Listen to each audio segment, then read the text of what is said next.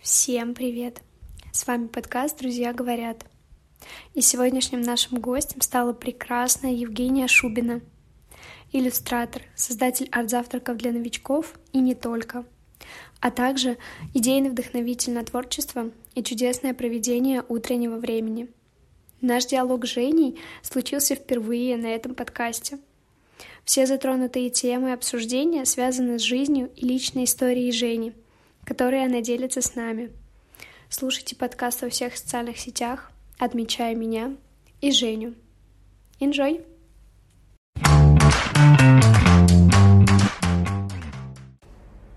Женя, добрый день. Знакомство с тобой у меня вызвало полное восхищение, так как ты невероятно красивая, творческая и нежная девушка. Спасибо большое, мне очень приятно это слышать, и мне кажется, самое приятное начало беседы, которое только могло у нас быть. Я хочу в сегодняшнем интервью с тобой просто поболтать и познакомиться поближе, потому что мы с тобой не были знакомы до этого интервью, и я хочу познакомить как себя, так и всех наших слушателей с тобой. А, с радостью познакомлюсь, буду рада рассказать что-нибудь интересненькое. Давай тогда начинать. Давай. Меня зовут Женя. Я живу в Москве уже два года. До этого жила в Питере. И я занимаюсь иллюстрацией уже около семи лет. Вот когда я ну, зашла в твой Инстаграм и вообще узнала, что ты переехала в Питер, откуда ты вообще родом? То есть где жила вообще, чем занималась в детстве и увлекалась ли ты вот всегда рисованием? А, история на самом деле очень интересная. Я долгое время жила в Новосибирске, но родилась я не там. Я родилась на Чукотке. И меня мама так иногда называет чукотская девочка, Чукча. И там мы прожили два года, я практически ничего не помню, я была маленькая. Но потом мы переехали в Новосибирск, и там я прожила практически до окончания университета. И уже потом оттуда я переезжала в Питер. А расскажи, пожалуйста, ты вот училась э, на кого? Я закончила архитектурный университет, и я училась 6 лет. Причем а, где-то в середине обучения, на третьем курсе, у меня были очень большие сомнения. Я смотрела на дизайнеров, и я им завидовала просто, потому что они проектировали меню, красивые картинки, а у нас была просто архитектура. И я хотела перевестись, но я вовремя одумалась и решила, что все-таки я останусь на архитектуре, доучусь до конца. И в тот момент как раз у меня уже стали появляться первые заказы, и я начала заниматься иллюстрацией. А почему именно вот Питер был сначала, а не Москва? Наверное, так сложилось по обстоятельствам. У нас была очень крутая практика на втором курсе э, этюдная. Мы ездили большими группами с ребятами, с преподавателем в Питер на месяц. И это был мой первый опыт проживания в другом городе, в общаге. Я никогда в жизни не жила в общаге, я всегда жила с родителями. И мы каждый день ездили на какую-то локацию, делали зарисовки. И каждый день у нас преподаватель приходил к нам а, в комнату, в общагу, и мы должны были там сдать по три, по четыре работы. И вот за месяц мы увозили огромную папку, и вот тогда мы все э, подружками влюбились в Питер, мы тогда сказали друг другу, что все, вот мы закончим университет и точно переедем в Питер. И, в принципе, так и произошло. Все мои подруги, я и так еще сложилось по личным обстоятельствам, что вот я с парнем переезжала, переехали в Питер. Но где-то в глубине души я всегда знала, что я перееду в Москву. А вот когда ты жила в Питере, ты думала, что в Москве больше возможностей, даже да, вот для работы, для а, какого-то творчества? Да, я думала, и я прям в этом была уверена, и я была до этого в Москве первый раз на четвертом курсе. Я напросилась вместе с мамой, она ездила на выставку, и я решила, что, боже, я никогда не была в Москве, и на тот момент мы в архитектурном изучали сталинские высотки. И у меня была мечта увидеть их вживую. И вот когда я первый раз увидела Москву, это было под Новый год, я была просто в восторге. И я приехала такая заряженная, я решила, что это будет моя мечта, и вот а, однажды я туда перееду, но, наверное, у меня прям была какая-то установка, что чтобы жить в Москве, нужно хорошо зарабатывать, чтобы чувствовать себя комфортно, и как-то с Питера было легче начинать.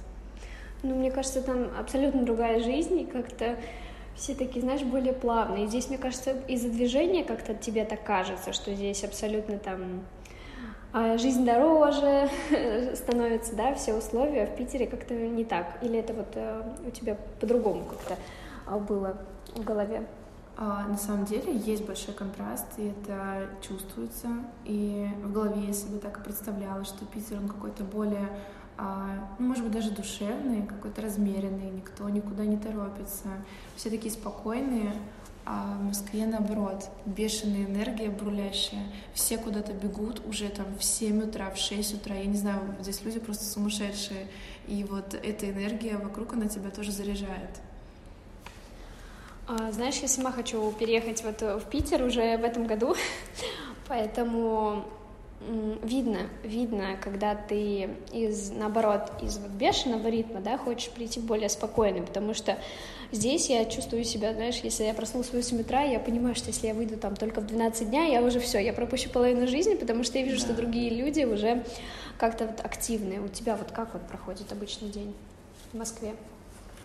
А, зависит от времени года, ну, во сколько я просыпаюсь. Если это лето, я могу вставать там в 7 абсолютно спокойно, или там в 6.30 и иду на пробежку.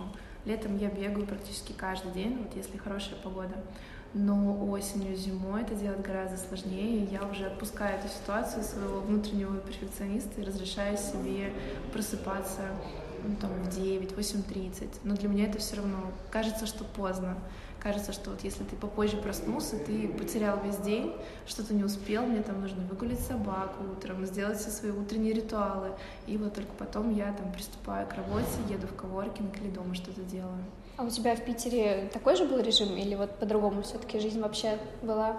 По-другому.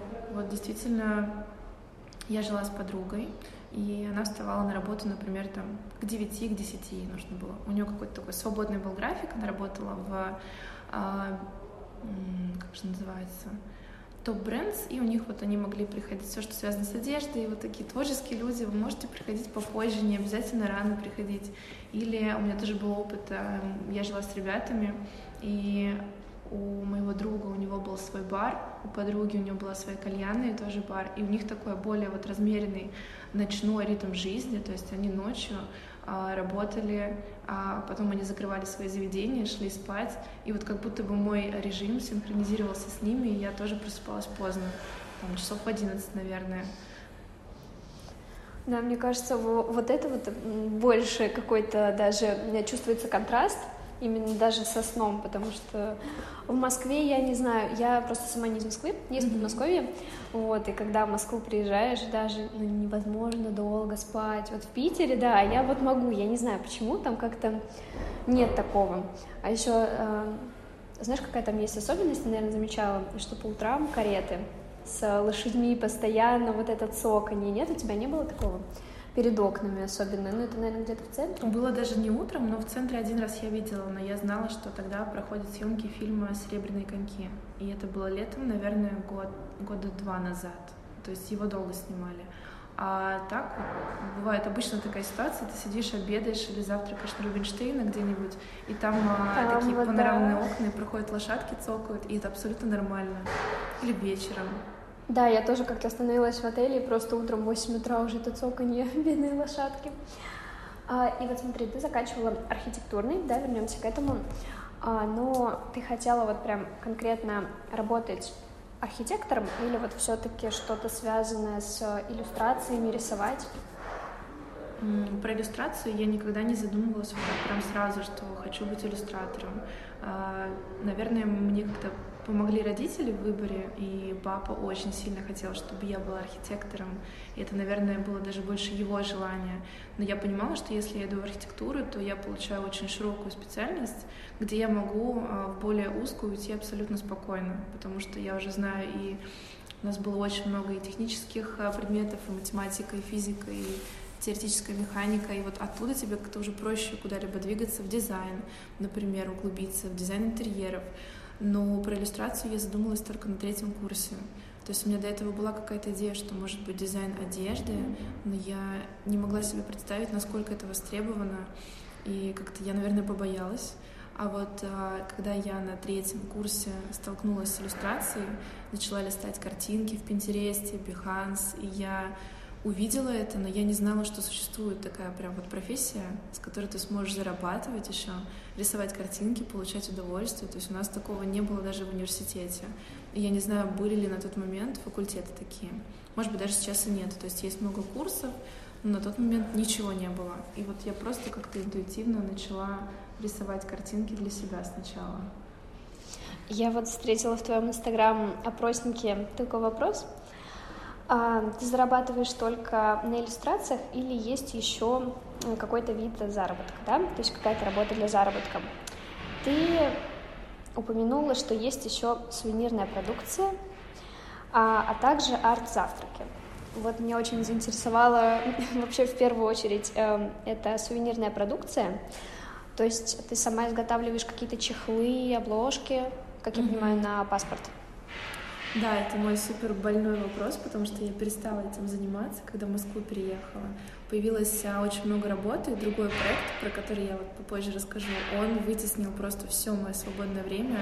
И раньше в Питере я печатала, и в Новосибирске тоже, когда жила, я печатала свои иллюстрации на чехлах, на обложках, на паспорт, и ну, продавала их, монетизировала вот таким образом. То есть а, иногда даже на ежедневниках. И, в принципе, это пользовалось хорошим спросом. Вот в Питере я этим занималась какое-то время, а последние года два пока закрыла этот проект. А вот чтобы зарабатывать хорошо на иллюстрациях, нужно найти какую-то клиентскую базу? Или вот в чем вообще секрет? А, ну, во-первых, наверное, нужно найти свой стиль. Ну, если мы говорим о том, что уже база какая-то, когда ты хорошо рисуешь, и уровень какой-то скилл у тебя уже есть. Потом ты находишь свой стиль, и очень круто, когда твои иллюстрации вот хороший показатель того, что у тебя есть свой стиль. Это когда тебе в директ просто абсолютно незнакомые люди присылают иллюстрации с каких-нибудь баннеров, с каких-нибудь маленьких корнеров в торговых центрах и говорят тебе, блин, это твое, смотри, я узнала твою иллюстрацию. И вот это а, самое крутое чувство, ты понимаешь, что да, наконец-то твои картинки узнаваемы. И кто-то пытается потом найти тебя, выйти на тебя а, как на иллюстратора. Вот это, наверное, хороший показатель, а, того, что ты можешь брать определенную сумму за картинки, за свои, и к тебе заказчики сами приходят, вот они прям хотят получить картинку именно от тебя. Так же, как и портреты, например, это тоже определенный, определенная сфера коммерческая, и портреты можно заказать у любого художника, их сейчас много, но вот а, именно к тебе идут за твоим видением, хотят увидеть себя вот в твоем свете, как ты нарисуешь этого человека. И вот это что-то такое супер э, интимное, но это тоже очень крутой а, фактор. Я вот тоже, когда листала все твои публикации, мне вот даже сейчас перед глазами, если вот я вспомню твой стиль, я вот, ну, сразу, я, наверное, его узнаю, потому что он у тебя очень приятный глазу, то есть вот ты его воспринимаешь и запоминаешь просто абсолютно сразу. Наверное, это вот э, еще отчасти работает с тем, что я очень много смотрю на фотографии, на фотографов, и тоже запоминаю стили, потому что это тоже очень важно. А, вот. И знаешь, вот когда у тебя были арт-завтраки, тоже, наверное, сейчас они есть вообще? Да, я сейчас их возобновила. То есть я ставила на паузу арт-завтраки, наверное, после переезда на полгода, потом возобновила их, потом началась пандемия тоже пришлось поставить на стоп. Ну вот я теперь с радостью там с марта провожу арт-завтраки раз в неделю. В Питер вот я ездила, тоже проводила. И для меня это такой даже больше не способ заработка, хотя, ну, на этом тоже можно хорошо зарабатывать, а как мне очень нравится объединять людей. То есть ты собираешь девочек, там, не знаю, в 5-6 я всегда делаю ограничения, чтобы девочки смогли общаться между собой, чтобы я смогла внимание уделить каждой, и чтобы это все не превращалось в какой-то мастер-класс, где вот только я показываю, за мной повторяют, и все. Хочется какой-то коммуникации. После арт-завтраков все девочки друг с другом общаются. У меня есть чат, посвященный арт-завтракам, и за последние, наверное, года три арт-завтраки посетила около 100 человек в разных городах, там в Сочи, в Новосибирске, вот везде, где я была. И девочки не только рисуют, но и а, рассказывают про себя. Каждый, там, приходишь каждую неделю и знакомишься с а, каждой девочкой этой личностью, каждый какой-то свой бизнес, какое-то свое дело. Но вот у всех есть хобби, которое нас объединяет, это скетчинг, рисование. И прийти может любой, даже если ты никогда не рисовал. То есть это вообще не проблема. Да, вот у меня есть тоже такой вопрос вообще. Как можно записаться на арт-завтрак, да, то есть для этого нужно листок бумаги, ручка или там, не знаю, планшет, а, и это происходит как бы через, может быть, какой-то мессенджер, да, то есть потому что есть ограничения, mm-hmm. Вот, и информацию выкладываешь ли ты постоянно в Инстаграм mm-hmm. или где-то какие-то есть еще источники, где можно за этим отслеживать? Да, наверное, основной источник — это Инстаграм. Я делаю анонс, ну, естественно, места разбираются там буквально за час, полчасика, и их уже потом нет. Но девочки знают, что там раз в неделю они могут записаться, они там на следующий записываются.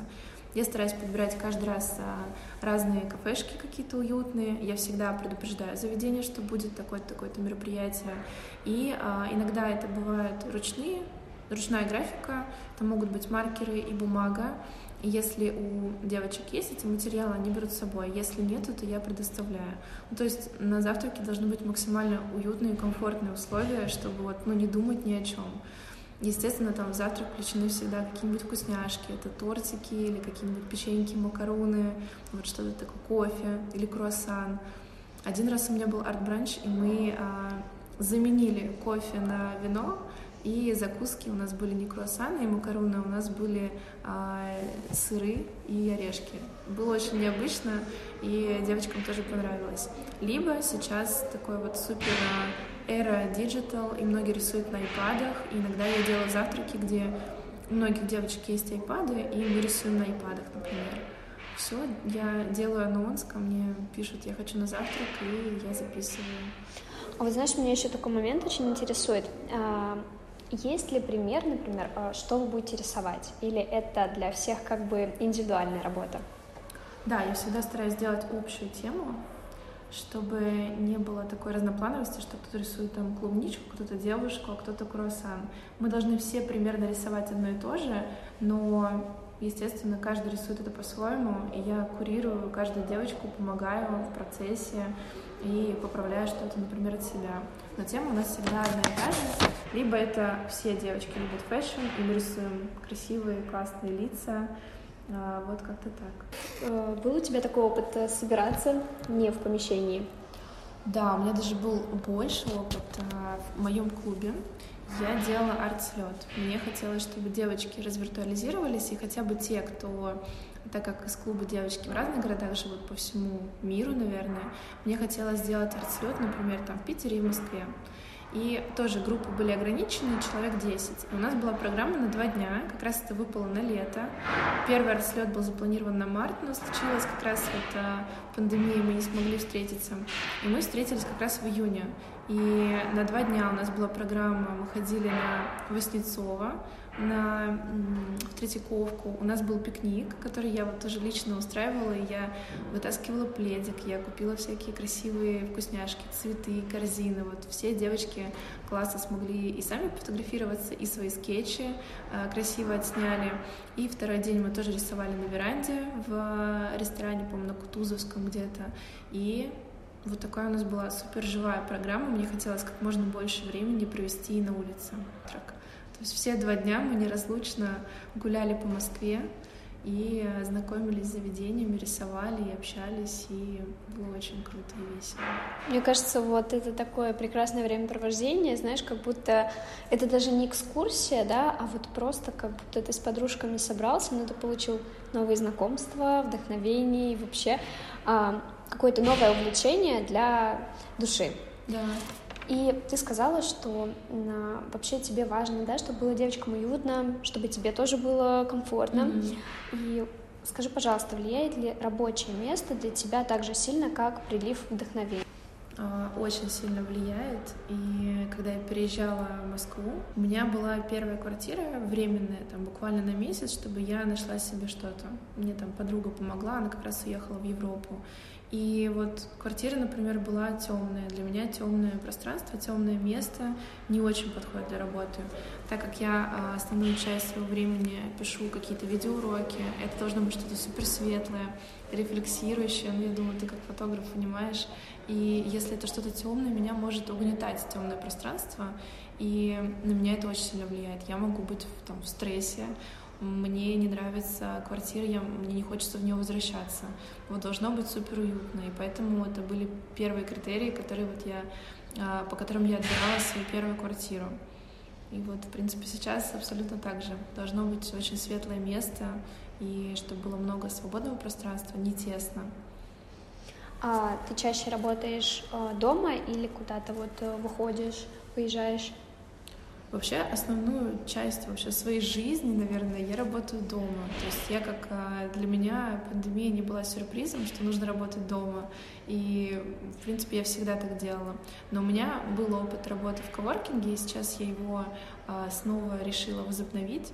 И я нашла себе очень крутой коворкинг, где такое светлое пространство и, может быть, знаешь, сок называется. Нет. И у них, а у них несколько площадок по Москве. И вот недавно я открыла для себя площадку, у меня как раз месяц закончился, где на шестом этаже полностью остекленный потолок. То есть все состоит из э, стекла, и ты всегда, получается, сидишь под открытым небом. И это очень Но у красиво. них там как э, пространство просто, или там можно еще перекусить, просто расслабиться? Ну, где как. Есть, конечно, зона, где можно покушать, приготовить кофе себе, капучино. А, есть там что-то типа небольшого корнера, где ты можешь купить шоколадки, сладости какие-то. И есть open space, где вот все работают. Это вот он как раз под, под открытым небом. И буквально неделю назад я там сидела, работала, и пошел дождь. И вот это было супер романтично. Ты сидишь, рисуешь под дождем в Москве с классным видом на Садовое кольцо, и это возле Курской. В общем, мне, меня вдохновляют такие пространства. Даже, мне кажется, это просто прекрасно туда прийти и просто отдохнуть душой, посмотреть, особенно на дождь, да, да в открытом пространстве. Замечательно. Это, наверное, очень расслабляет. Вот иногда даже устаешь от дома просто. Mm-hmm. Вот от квартиры хочется куда-нибудь, не знаешь куда, вроде в кафе шумят, да. а здесь прям ну, я в возьму кафе все расслабляются, в кафе все кушают, да. а в коворкинге все работают. И если ты ни с кем не знаком, то ты точно приходишь туда работать, потому что у кого-то тоже на работе много знакомых, вы там тусуетесь, пьете чай вместе, болтаете. А когда ты никого не знаешь, ты пришел, и ты настроен на работу, и это супер сконцентрированный там 4-5 часов, нежели дома тебя будет отвлекать, не знаю, холодильник, если ты работаешь на кухне. У меня просто было такое, это очень забавно. На пандемии, когда ты работаешь на кухне, а это был единственный стол в моей квартире, а рядом холодильник, тебе все время хочется что-то перекусить, что-то похрустеть, заварить чай, кофе и огромную чашку. И вот так всегда. Это отвлекает очень сильно. И вот что касается твоих увлечений, ты тоже в инстаграм-опроснике, я его листала, я его изучала, и ты ответила, что если бы не работать иллюстратором, то фотографом или психологом. Угу. И вот почему а, такой, так скажем, разброс? Ну, на самом деле, фотограф сейчас это может быть даже просто человек, который просто фотографирует на телефон. А, ну, с одной стороны, да, потому что сейчас, честно, люди не очень, наверное, даже ценят а, как-то, что фотограф — это вот прям, ну, человек, который действительно фотограф, а не просто фотографирует, да, нажимает на кнопочку. Mm-hmm. И вот у тебя увлечение делать фотографии, обрабатывать и делиться. А, с этим связано, что ты могла бы стать фотографом? Наверное, у меня есть все-таки какая-то база, которую я в архитектурном университете получила. Это композиция. То есть я знаю, как может быть построен кадр, что такое там три четверти золотое сечение и так далее. У кого-то это интуитивно. Наверное, мне тоже часть интуиции подсказывает, как это сделать. И обрабатывать, кстати, я как-то перестала фотографии в последнее время, но прям вот вижу много красивого. Я все время фотографирую, у меня даже есть какой-то маленький отдельный аккаунт, где я выкладываю какие-то вот красивые необработанные фотографии Москвы, еды, вот что-то такое. И я знаю, что такое фотограф. У меня есть друг фотограф, он прям супер серьезный фотограф. Он уже там лет 15 им работает. У него а, была своя фотостудия в Новосибирске. Он знает, как выстраивать свет. Там те слова, которые иногда говорит, я не все даже понимаю. То есть вот я вижу, что человек разбирается, как он ретуширует. Ну, то есть есть это не поверхностная фотография, а просто там наложить фильтр в Lightroom. И мне бы, наверное, если бы я не занималась иллюстрацией, А, я в университете, у меня был фотоаппарат, и я фотографировала своих а, одногруппниц, своих подружек, и мне все говорили, что они нравятся себе в моем кадре.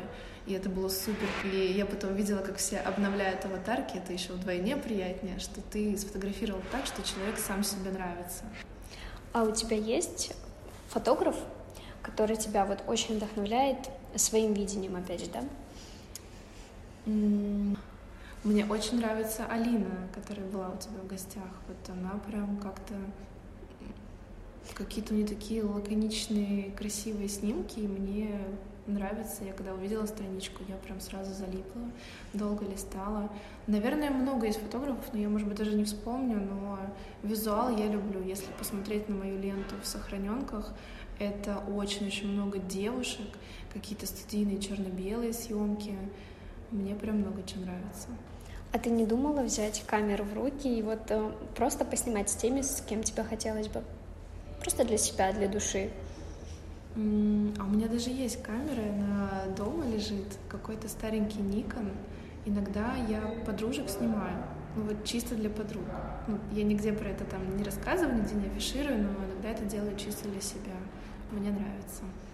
А вот почему ты бы могла стать психологом? Вот, вот это меня прям очень сильно заинтересовало. Как-то так сложилось, что я года два назад, наверное, первый раз в жизни обратилась к психологу. Я была год в поиске психолога до этого. И с кем бы я из психологов не разговаривала, а, все, что мне говорили, я уже все это знала. И как-то мне даже одна психолог сказала, ты так хорошо разбираешься, ты как будто бы в себе уже разобралась. То есть у тебя точно есть вопросы, но мне хотелось, чтобы мне задали такие вопросы, о которых я сама бы не додумалась. И эта тема мне очень интересна, и как-то из-за того, что, наверное, с большим количеством людей общаюсь, незнакомых, у меня уровень там эмпатии, того, как я чувствую людей, очень сильно вырос. И я как-то словила даже себя на мысли, что вот я вижу человека в первый раз, но я уже чувствую в первые минут 15-20 я точно могу сказать, как, какая у него аура, а, какие у него намерения, есть ли хитрость, а, добрый или что-то хочет от меня получить. Ну, то есть как-то я настолько читаю людей, что иногда даже от этого, не знаю, мурашки по коже, но с другой стороны это помогает тебе ну, отсекать лишнее и общаться только вот с теми людьми, а, с которыми тебе интересно и без всякой выгоды, вот просто вам интересно друг с другом. Тогда у меня родился такой вопрос. А случался ли коннект с ребятами, которые приходили к тебе на арт-завтраки? Ну, то есть вот э, вы начали общаться там и вот продолжаете по сей день? Да, есть, например, пару девочек есть, с которыми мы продолжаем общаться. Есть даже одна девочка, но она у меня была не на арт-завтраке, она была у меня ученицей, много-много лет назад, когда я свой первый курс а, тестила в офлайне в Новосибирске а, Ксюша, и мы до сих пор с ней общаемся. Вот мы недавно в Питере виделись. Как-то так получается, что и она потом тоже в Питер переехала, и я уже забываю, что там я кого-то чему-то учила, арт-завтрак, не арт-завтрак, то есть я могу начать с кем-то общаться. Но она сейчас тоже занимается иллюстрациями или вот просто это как хобби? Нет, она, кстати, тогда проходила это для себя, она работала мерчендайзером в Манго, и сейчас она мерчендайзер региональный в Love Republic, если я не ошибаюсь. И вот у нее тоже, получается, творческая профессия. Она рисовала для себя, но ее всегда привлекали стиль, мода, одежда, и вот она в этой сфере работает. А вот э, расскажи, пожалуйста, работа иллюстратором, да, это, так, наверное, мне кажется, это такая непостоянная, может быть, работа. А бывает ли так называемый сезон, когда вот прям идет большой прилив заказов? Бывает сезон, наверное, самый большой за весь год, и самый активный — это Новый год. И, но перед Новым годом, например, а, я рисовала для стаканчиков два года назад для питерских, и им нужно было отрисовать, а, для того, чтобы напечатать продукцию, нужно три недели, и мы уже в ноябре начинали рисовать. И некоторые а, готовятся к Новому году настолько заранее, что заказывают уже в ноябре. И поэтому ударным месяц получается не декабрь, а ноябрь. То есть выходит так. Заранее кто-то на подарок заказывает, кто-то опять же на печать. Но в целом у меня как-то всегда все равномерно распределяется. Я только закончила одни заказы, уже какие-то другие приходят, или я там в очередь, например, ставлю людей. Ну вот как-то так все происходит.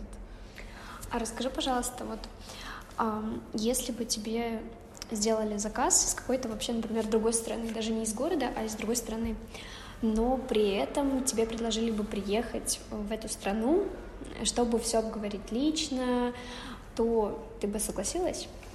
Или Нет. вот это, это зависит от предложения? Ну, ну, скорее всего, да, это понятно, но вот все равно очень интересно послушать.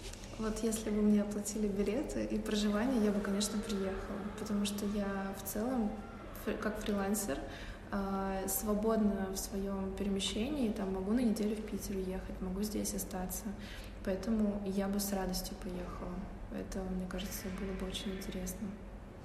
А у тебя не было никогда страха, что фриланс — это, ну, как бы, да, не, постоянная работа, не постоянный доход? То есть не было такого, что вот нужно найти постоянную все таки работу для подстраховки? А, было такое, но это был страх, который а, мне навеяли. То есть я, у меня никогда не было этого страха. Мне мама с детства показывала, что фриланс — это нормально. Причем она показывала это какими-то другими способами. Тогда это был не тот фриланс. Мама шила одежду на заказ, и у нее было что-то типа домашнего ателье. И она делала трикотажную одежду, э, красивые там, не знаю, пиджачки в стиле Шанель, красивые платья. У нее вот отшивали постоянные заказчицы. И я всегда с детства видела, что мама работает дома, получает деньги, и это ок. Не обязательно ходить на работу. Но потом, когда я переехала в Питер, мы переезжали с парнем, и он мне все время говорил какую-то странную фразу, что ну, может быть, ты на работу устроишься. У меня тогда была моя первая онлайн-школа. Она была не супер а, удачная, но все равно у меня была онлайн-школа, заказы, и я работала дома. И он говорил, ну, может быть, как-то, ну, он не до конца понимал, что такое работать дома, что можно нормально зарабатывать, чтобы себя обеспечивать. И я в какой-то момент сама действительно начала сомневаться, и начала думать, что, блин, может быть, это реально ненормально, что я работаю только дома. Нужно же найти что-то серьезное. Я же серьезная взрослая девочка. Я приехала в Питер. Я начала искать работу и нашла очень крутую работу помощник дизайнера в одном крутом ателье в Питере. Я пошла на собеседование, и если до этого девушек собеседовали по 15 минут, меня собеседовали час. В результате чего мне девушка, а я обожала ее стиль, я была подписана на нее в Инстаграме, мне хотелось а, туда попасть, но как будто бы я уже заранее знала для себя, что это будет что-то временное. И она мне в конце сказала, она говорит, я понимаю, что тебе не нужна эта работа, у тебя есть свое классное хобби, ты рисуешь, и ну, тебе это точно не нужно. И я тогда вышла и решила для себя, что она права, зачем я куда-то рыпаюсь, зачем мне что-то ищу, если у меня есть вот такая прекрасная работа. Поэтому вот как-то после этого никогда у меня не возникало страха, что фриланс — это не постоянно, потому что этот страх, он будет блокировать, если он будет появляться. Но сейчас э, люди рядом поддерживают вообще, да, твои проекты. Люди вокруг э, даже не то, что поддерживают, они уверены на сто процентов, не знаю, на сто пятьдесят, что вот то, что я делаю, это правильно и здорово, и все друзья, с кем я общаюсь, все говорят, блин, как я тобой горжусь. Вот это всегда приятно, и ну, другого варианта, других мыслей вообще не возникает. А ты в детстве была такая же активная, как сейчас? А, наверное, эту активность во мне как-то мама возрождала. Я всегда ходила на разные кружки, и я занималась рисованием тоже с детства, там лет шести, наверное. И у меня был такой график всегда, что я училась во вторую смену, утром я рисовала, приходила домой, делала уроки и шла в школу. И я все время чем-то занималась. И поэтому это все сохранилось, усилилось, но просто поменялись занятия на более взрослые. А расскажи вообще, с чего началась твоя эра Инстаграма? Что было в начале пути, помнишь? Я помню, там были девочки в кокошниках, нарисованные шариковой ручкой. И вообще моя эра Инстаграма, это было очень забавно. У меня не было денег купить iPhone, и у меня была Nokia. И я увидела, что Инстаграм это сейчас супер популярно. Все туда выкладывают картинки, мне тоже нужно. И сначала я у своей подруги зарегистрировалась на iPod. Помнишь, были айподы, где музыку да, слушали? Да, да, да, у меня тоже такой был. И я зарегистрировалась на iPod, а, создала аккаунт себе и начала что-то оттуда выкладывать. Какое-то баловство, какие-то селфи. Но потом я поняла, что пока это все на пике популярности, а, я попросила у друга, чтобы он выкладывал мои работы в Инстаграме, я дала ему пароль, уровень доверия, он жил в другом городе, я дала ему пароль, он выкладывал фотографии, иллюстрации, я тогда акварель рисовала, и потом уже, когда я там накопила себе на свой первый iPhone, а, я начала выкладывать девочек в кокошниках шариковой ручкой, и тогда как-то очень хорошо работали хэштеги. Я ставила хэштеги там шариковая ручка, кокошник, пионы, вот что-то такое. И у меня очень много подписчиков прибавлялось. Эти иллюстрации вылетали в топ и очень быстро люди приходили с этих иллюстраций. Мне кажется, сейчас тоже все как-то пользуются Инстаграмом или отмечают миллион вот этих, знаешь, профилей там каких-то, где, в которые, да, заходишь, да, да, да, а вот как вот это вот э, сейчас, мне кажется, это уже не особо это работает. Сейчас уже так не работает, да, и раньше работала тема кто мне помог сделать мои первые, там, не знаю, пару тысяч, это Алена Водонаева. Я до сих пор думаю, господи, как ей благодарна. А, я просто рисовала блогеров или каких-то звезд, тогда блогеров было мало. И вот а, я нарисовала, помню, как раз Женю Катаву, модель, и она, по-моему, не заметила мою картинку. Ну, у них большие профили все равно. А у Лены Водонаева тогда было миллион подписчиков. Я не могу сказать, что я ее фанатка, но просто я решила почему-то ее нарисовать. И она меня к себе выложила на страничку, отметила, и ко мне пришло там тысячи две подписчиков, и вот я тогда просто была в восторге. А ты сейчас этим не занимаешься, не рисуешь? А, делаю, если меня кто-то действительно очень сильно вдохновляет, а, не знаю, владелец какого-то бренда, там я хочу, я рисовала как-то сестер Голомаздиных от Well Stories, и я могу нарисовать и выложить, если есть время, но, к сожалению, времени мало, и сейчас этот способ уже меньше работает, и некоторые блогеры, они Большие блогеры точно не заметят твою картинку. Очень редко такое происходит, что вот заметили, к себе выложили или хотя бы в сторис репостнули. Но раньше этот способ работал. А, например, сейчас больше даже работает с блогерами поменьше. У кого там, не знаю, 40-50 тысяч подписчиков, да даже 10. А к тебе могут прийти не подписчики, а заказчики к тебе могут прийти. Это более ценно сейчас и либо к тебе придет качественная, хорошая аудитория. Даже сейчас, мне кажется, бренды начали просто да. с микроблогерами работать, теперь все большие блогеры остались уже позади. Я не знаю, почему так, но это приятно, особенно тем, кто начинает, но начинает хорошо, не просто абы как подписчиков набрать, а вот качественно. А расскажи, пожалуйста, своих м, три вдохновителя, которые именно вот через соцсеть на тебя как-то влияют дают энергию, может быть? Вот первый мой, вдохновитель, это была Алена Лавдовская, иллюстратор. И когда я впервые увидела, наверное, одна из первых а, коммерческих фэшн-иллюстраторов, которая сама создала очень крутую вакансию а, в ЦУМе. Она рисовала раскладки для витрин, и ну, у нее были очень крутые иллюстрации. Она сама создавала референсы для своих иллюстраций. То есть вот как работает, ну, как работает среднестатистический иллюстратор. Просто берет картинку из интернета или Пинтереста у какого-то фотографа, срисовывает оттуда и выкладывает.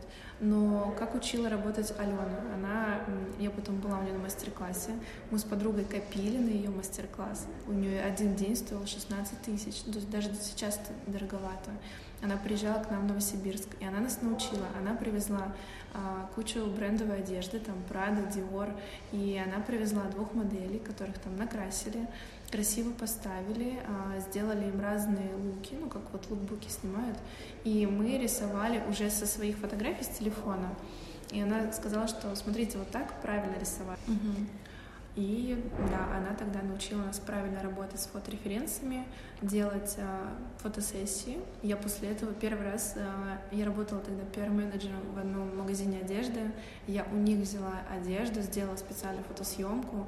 После этого я так вдохновилась, что я сделала арт-завтрак по э, вот ее методике. Мне очень понравилось.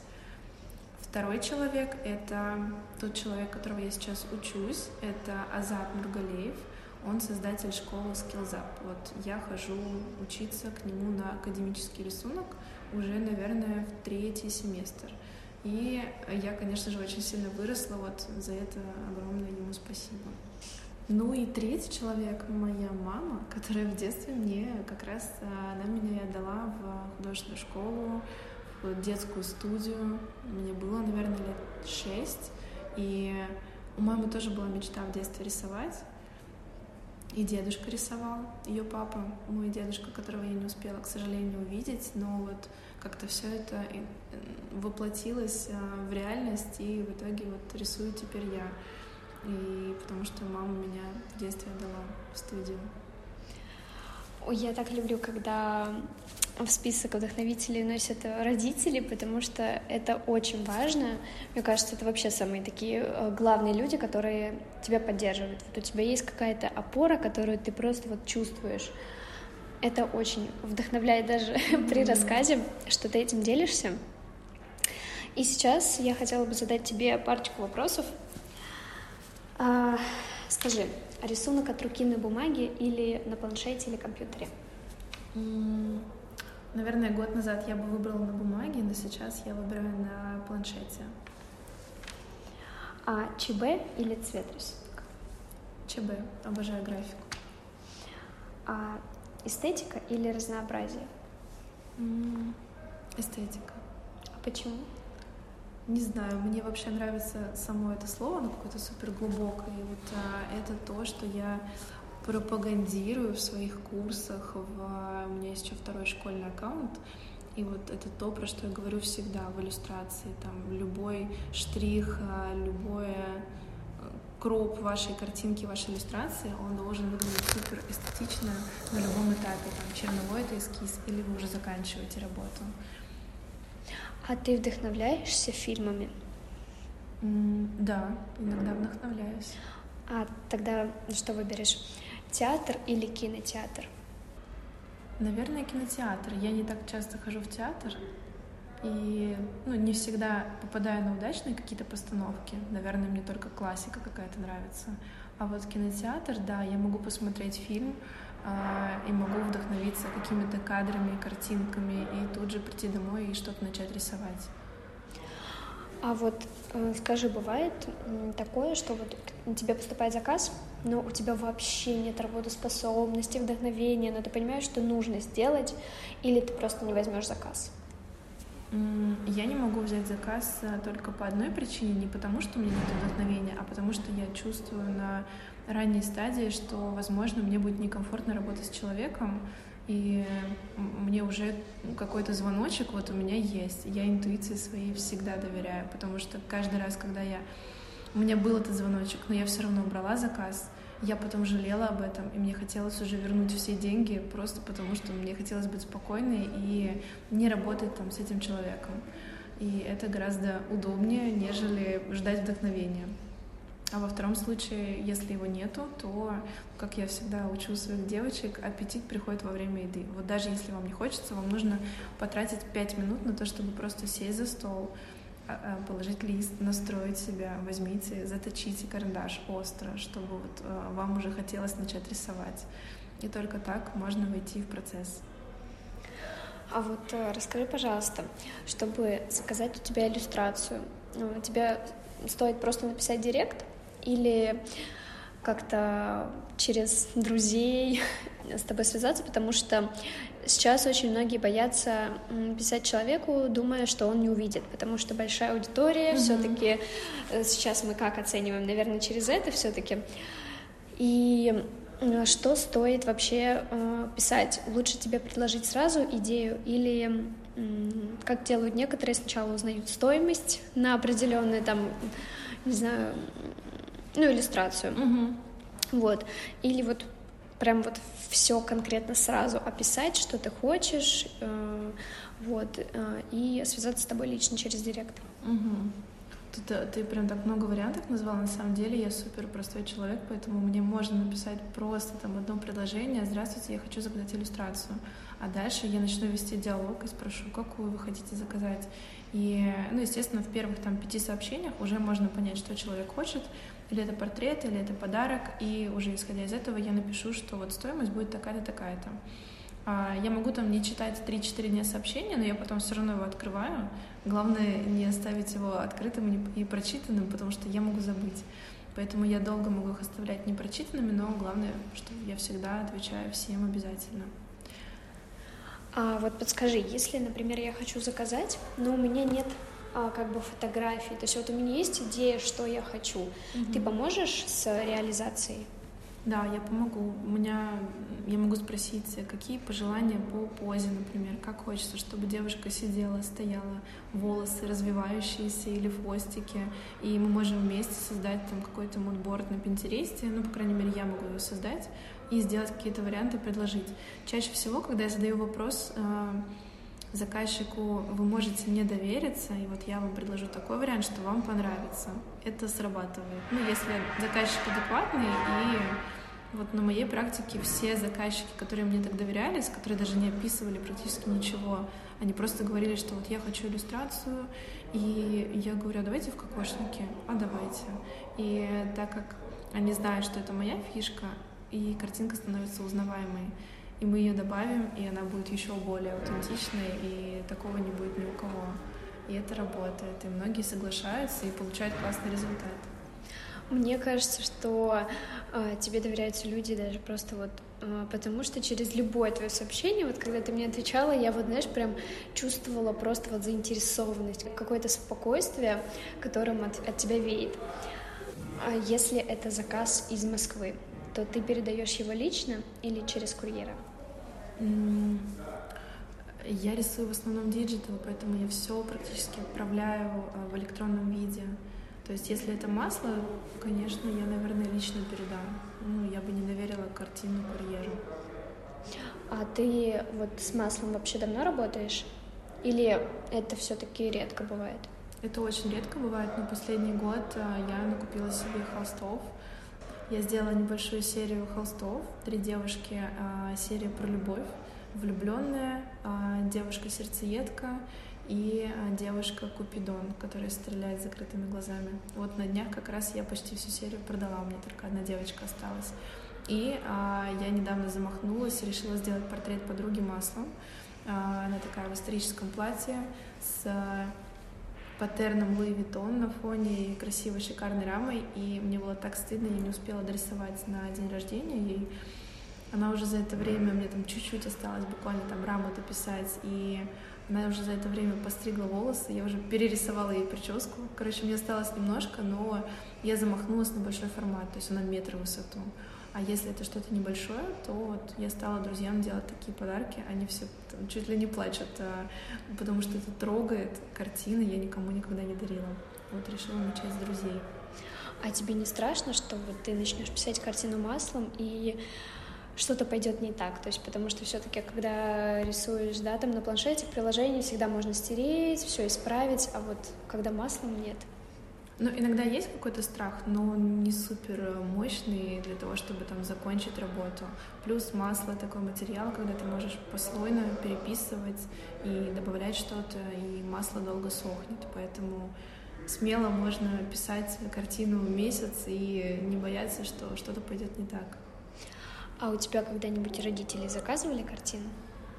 А, нет, никогда не заказывали. А ты им дарила? Нет, но рисовала. Ну, я рисовала а, еще в digital давно, но меня не просили об этом, просто как подарок. А они вообще э, живут с тобой вот рядышком в Москве или из другого города?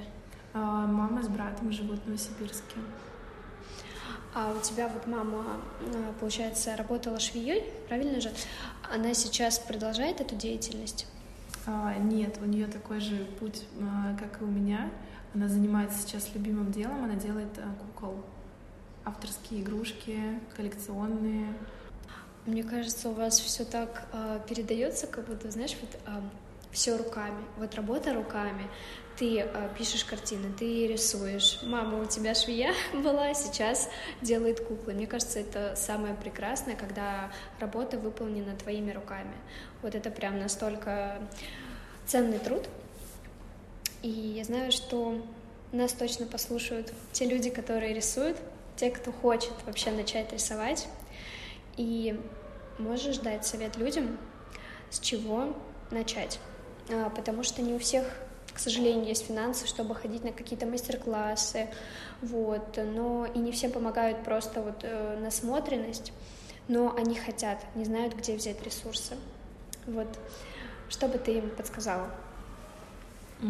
Сейчас, на самом деле, в интернете много информации, много роликов. И вот даже я, как раз для тех людей, кто хочет начать, а, делаю бесплатные мастер-классы. Иногда это бывают какие-то эфиры. Вот там недавно я делала эфир в Инстаграме у нас. Мы рисовали там лаковое, кожаное, красивое платье. И просто люди присоединяются в эфире, рисуют вместе со мной. Поэтому иногда самое главное — это начать и понять, что ты можешь получить какой-то результат там буквально за 30-40 минут вместе со мной. И а что же ты тогда можешь получить, если ты просто начнешь учиться, уделять этому время? И самое главное это не опускать руки, не расстраиваться, что вот что-то не получилось, я бросаю и больше не буду этим заниматься. Это вот ошибочно.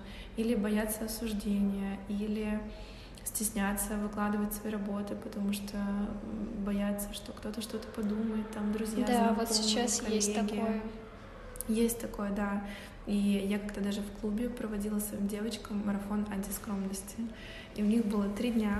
Это как раз все завязано на ну, на Инстаграм, потому что это основной источник э, коммуникации и продажи для всех нас сейчас. И вот у них был первый день, они должны были э, выкладывать по знакомству, и многие из них боялись, но они работали в парах, и они не могли друг друга подвести.